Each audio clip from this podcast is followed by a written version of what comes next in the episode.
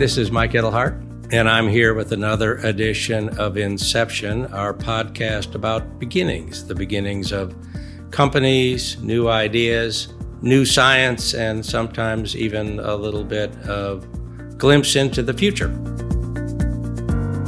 Today, I'm here with one of my personal favorite portfolio company CEOs, Christian Brucculeri of uh, Snaps. Great to be here. Thanks for having me. So, we were just talking about what's going on in the business, and we'll get to that. And I'd love for you to sort of walk folks through Yeah, sure. Snaps one on one. But then I want to roll back tape to Sure. when we first met, when you first got here. And, Oh, yeah. and maybe talk a little bit about It's been years. yeah, Yeah, yeah, years yeah, and the long strange trip because we say to companies a lot that where you wind up and where you started and this is all about change and this company i think is particularly notable uh, For change? of, of change because you've been through a lot of it Change as a service. Yeah. I think is our we're, we're inventing a new category. There you Yeah. go. The company's gone through a lot of change, and then we've gone through a decent amount of change while I've been here. Certainly have been yeah operating this business longer than I expected when I joined. I don't know. I always equate startups uh, to surfing. You know, you sort of paddle out and you don't really know. Like you get on the wave, and sometimes it's a long wave, sometimes it's a short wave. Sometimes there's no surf if you grow up on Long Island like I did. Um, sometimes it's great all the time. And uh, I think markets tend to be a real big driving force in the outcomes for businesses. Like I've been a part of unbelievable products and unbelievable businesses and horrible businesses and and they seem almost uncoupled with management like it's, it's usually the market so why don't we start with what snaps is before Sure. we get into what snaps was Yeah, great. So Snaps is the leading conversational AI platform for global consumer brands. So we work with some awesome consumer businesses like Uber and BMW and Live Nation and Michael Kors and Airbnb, and we help them automate uh, consumer engagement. And so we, you know, we build chatbots for them that work on their websites. We deploy marketing automation solutions and acquisition solutions in places like Facebook Messenger. We support them in, you know, ongoing customer experience in places like uh, SMS. And so, you know, our vision is to help businesses build the best conversational experiences in market, uh, make them available in any channel that a consumer may engage where you can open up a conversational thread. So places like whatsapp or sms or a website or uh, even a mobile app um, and we really focus on global businesses that have a high degree of complexity. So are they operating in multiple markets? Do they have multiple products? Um, and we've really built our solution in and around the needs of, of, of the core enterprise uh, and what they want to do in around conversational ai do you view what you just described as advertising as an extension of advertising as a successor to advertising as a better way to engage Sure. people who matter to you than advertising or what I think so. I think thirty percent of our customers are advertisers. They're looking to acquire new new customers, and so they're looking at places like uh, yeah, the social ecosystem like Instagram or Facebook and or Messenger, and they're wondering how they can acquire some of that audience and make them new customers, how they can generate leads. Um, but the other seventy percent is really much more around social media care, so social care, you know, contact center care, uh, customer experience automation, so like post purchase automation, so like getting a receipt, getting shipping notifications, being able to automate a return or an exchange, and also commerce. So uh, just literally shopping and making purchases. So people who have intent, like us, basically shortening the distance between their intent and, and an action, like them actually making a purchase. So in doing what you do is this a platform now that here company uh, x uh, Yeah. you Yeah. take it and we'll help you figure it out now go build yourself some bots and take advantage of this or is it you doing it for them or is it a mix or Yeah, so I'd say a third of our customers are just using our software. Uh, some people have resources to use our tooling, but they need some help in understanding how, like, what good looks like. Um, and so they're looking for some managed services, but not, you know, they don't want us to be responsible for all their outcomes. And then we've got some customers that, um, yeah, they're they're really just thinking about buying an, an experience and buying an outcome, and and that's what they're kind of focused on. if you had your druthers which way would it be would it be all you're selling software to people and letting them do all the work or would I it be yeah, I don't, I don't find managed services to be like a scary word. Like I actually think it, I think I'm a little against the grain on this. Like I think managed services are great. They can be very good businesses. They're extremely high margin. They, you know, they don't have the scalability of just core software, but they're also a, a massive differentiator. And frankly, like we are principled around being customer focused, and so we really want to help our brands build the best experiences that that can be brought to market. And sometimes that means we're, we we want to do it. You know most of our customers don't have conversational designers on staff. And so they might have the engineering talent to do it. They might have knowledge workers who can do a lot of what what, what uh, what our software enables, but they don't have the skills yet. A lot of these organizations, and that's again just sort of where we are in the market conversational designer. How do you find a conversational designer? Do you go down to NYU and say, "Give me the kids in the conversational design degree program"? I mean, funny enough, one of them we hired from a, a, General Assembly panel that we did on natural language processing. So you know, one of the one of the people in the audience was you know they. This is all they wanted to do, and I think when we started to uh, when we started in this space, there was there was no such thing as a conversational designer, right? We had copywriters, and then we had application developers, we had project managers. I mean, this is a role that we spent years trying to figure out, like exactly what they're supposed to be doing. Uh, we've gotten better at it now. It's a little bit of a secret sauce for us on certain of the skills, but like generally, we want people that you know really understand how to tie data together. They've got a passion for end user experiences. So, so UX design is probably the closest proximate practice that we've seen like work for. They translate the easiest. Like people who've been in UX, not UI, but UX, tend to be pretty good at conversational design you weren't the founder. No. You met the founder, and this wasn't what it was doing. So let's go all the way back. So the company was founded in 2011 as an augmented reality platform called Gold Run. And so Gold Run was like a, you know, it was sort of like Pokemon Go, like way ahead of its time. You know, Vivian's vision, Vivian Rosenthal, her vision, that um, the founder of the company was that geospace would intersect with advertising, right? And so at some point you might go through Washington Square Park and an augmented reality event would cross your eyes, right? And at the time, it was like a mobile device. So like they had an app called Gold Run, and if you walk through Washington Square Park, you get a push notification, and you could open it up, and a big shoe from Nike would drop down and dance around, and that was sort of the idea. And it was just way ahead. It was a great demo. Yeah. Oh, you guys saw that demo. Yeah. Right. That's what that was the original investment. Yeah. Was like this is going to yeah, be great. That's when we first came in. You were not alone in thinking that that was a great demo. So they raised you know a good amount of seed money. and They raised some subsequent rounds. When I joined, well, when I met with Vivian, they had sort of paired that back to a consumer facing app that let you take pictures and you could put stickers on it. Right. So they had this sort of channels idea that you could put different stickers on your photo, and it was sort of like AR, but it was I don't know, it's photos and stickers. One of the things that I learned over the course of my career is that every time there's a new medium where consumers are engaging at scale, businesses tend to need new partners and technology solution to help them plug in. And so I was looking for opportunities to create a new business in around that. When I met Vivian, they didn't really have anything with their current product, but um, I had a thesis that messaging apps were going to be a, a, a new and big deal for advertisers. And Vivian had a lot of connections uh, in and around the advertising world. She'd kind of been in the space for a long time and a lot of energy. And so we looked at the messaging app space and thought, this is going to be the next area. Like, we don't really know what the product's going to look like. And I think on that thesis, for the last five years that I've been here, we've been pretty consistent about it. And when I first joined, the you know Apple had built the uh, keyboard endpoint for third-party application developers, and so you know Vivian came in one day and said, "Well, why don't we just make the the the sticker app a keyboard and i said well why don't we just make it why don't we make a, a platform to let brands make their own?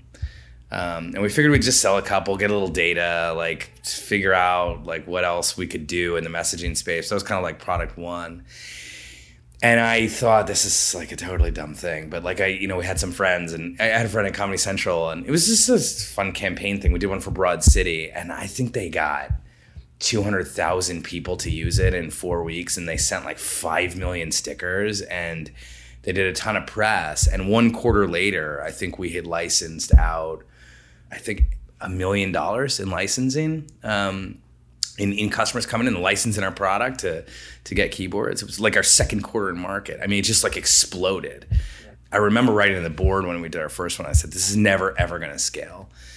And uh, the, and the, the advice I got was, like, "Well, just you know, keep selling some, and you'll figure out what the next thing is." And describe why your immediate reaction was, "This will never scale." Why did you feel that? Just it had massive trend risk. Like I mean, it was like clearly like something that was going to be interesting this year and not interesting the next year. And I think the bigger thing is like it's it was really difficult to tie to business value. Like you could tie it to awareness, and we would tie it a little to purchase intent. But one of the big problems like like advertisers, and if you understand advertisers, like they really want to be able to put a slide of what they bought in a deck and share it with other people, right? And and one of the challenging things was like they could get press on these things, but you couldn't actually see consumers sharing this content. It all happened in what we would call dark social at the time. So like you know, we would go back to a brand like a L'Oreal and we would say like, you know, 10 million people shared your stickers, but it was like a tree falling in the woods. Like nobody saw it, nobody tweeted about it. Like it just happened in this dark area. And so while there was a ton of volume around it, it didn't match very well. Like we did, we didn't have product market fit with like what typical advertisers want to see, which are like YouTube video views or like Instagram likes. You know, they just want to see things that are more public. And I think that's been a huge problem for like messaging focused advertising for a while. That's not performance based, if it's like awareness based. And then in 2016, Facebook Messenger came along and they said, well, we're going to make bots. And I thought, oh, like if emoji keyboards are a bad advertising product, I don't think we could do much worse than a chatbot. Like this is like not viral. It's not visible. It doesn't, it's not like a video view. Like it was just a it was a challenging moment for us as a business because we knew that when Facebook did that, all of our customers were going to start to ask us what we're doing in Facebook Messenger. We just decided again, coming back to being customer centric, like okay, like we'll just get better at that. And so we built the, one of the first chatbot platforms out in market in 2016, and we we're mostly focused on kind of advertisers and marketers. Um, and that's what got us to kind of conversational AI. And now, like I think we've we've been on a journey, and and we've got what I would consider to be the best product that we've ever had and the best business that we've ever had. And we're delivering the most value for our customers that we ever had. So you're confident that this is the business as opposed to oh, the yeah. business well, that's going to get you to the next business. No, we'll die on this hill for sure. Yeah, it's a huge market and we're delivering tremendous value for our customers and we're seeing all the right metrics now, right? Like just growth in investment, net negative churn, like great NPS scores we just like our customers really like us and uh, and the space just continues to grow. And we're starting to see just great signs. Like our customers are starting to build conversational teams you know internally. Like they're looking for software solutions. We had yeah we've we've had more of our customers use our software this year than ever before. And so yeah we're just in the beginning of the deployment phase. So everything's just great, and you don't have a worry in the world. Huh? the you know I think this space in general got overcrowded uh, really really quickly. Like a lot of people saw the paradigm shift. And I think the way that we came in for the market from the advertising side was really challenging for us, right? Like we were in sort of what I would call kind of the wrong budgets. Like we had to figure out a way to get like deeper into these budgets. We had to get into enterprise software sales and out of, you know, ad tech sale. It just the whole we basically have like cycled the entire company over um, just in terms of like what we do and how we do it um, over the last couple years. And that, that was really really hard. And we're not done with the hard but we are done with the hardest part i think which is finding a product that delivers value to your customers. One of the challenges for you now is you want to put it one way sort of investor fatigue not fatigue with you as a company but with the sort of the whole messaging, marketing, advertising. Sure, yeah. There's so yeah. many bright, shiny objects out there to attract venture money, and there's so many great big deals that too many funds are throwing too much money at. Yeah, it can be a challenge. Yeah, no, we're less we're less cool yeah. than we were when we were slinging emojis, you know, which is interesting because. Uh, yeah, the, the, you know the market's not always rational, and they don't always look at unit economics. They don't always look at like some of the metrics that you'd want people to look at to kind of see the growth. I think someone I was meeting with someone in the space uh, about six months ago, and they're like, "Yeah, like most of the tourists have moved on to crypto."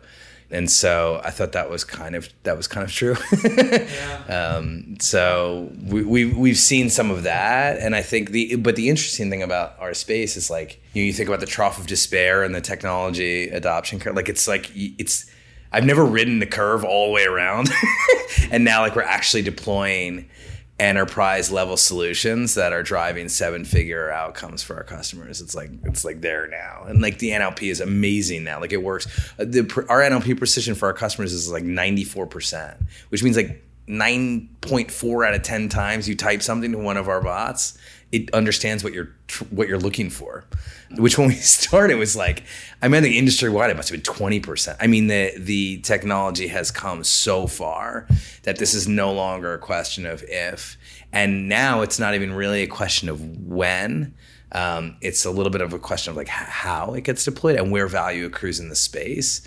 Um, but that's not always, yeah. Like I think venture is usually making bets on markets that are even earlier than this. You wrote somewhere at some point that I read, you know, venture investors fundamentally different from public equity investors. Yes, right. And, yeah, yeah, yeah. And yeah. and it's really true. And and uh, you know, one of the things I did back when I was a journalist was work with Sir John Templeton on his uh, autobiography and stuff. So I got some of that up close and personal.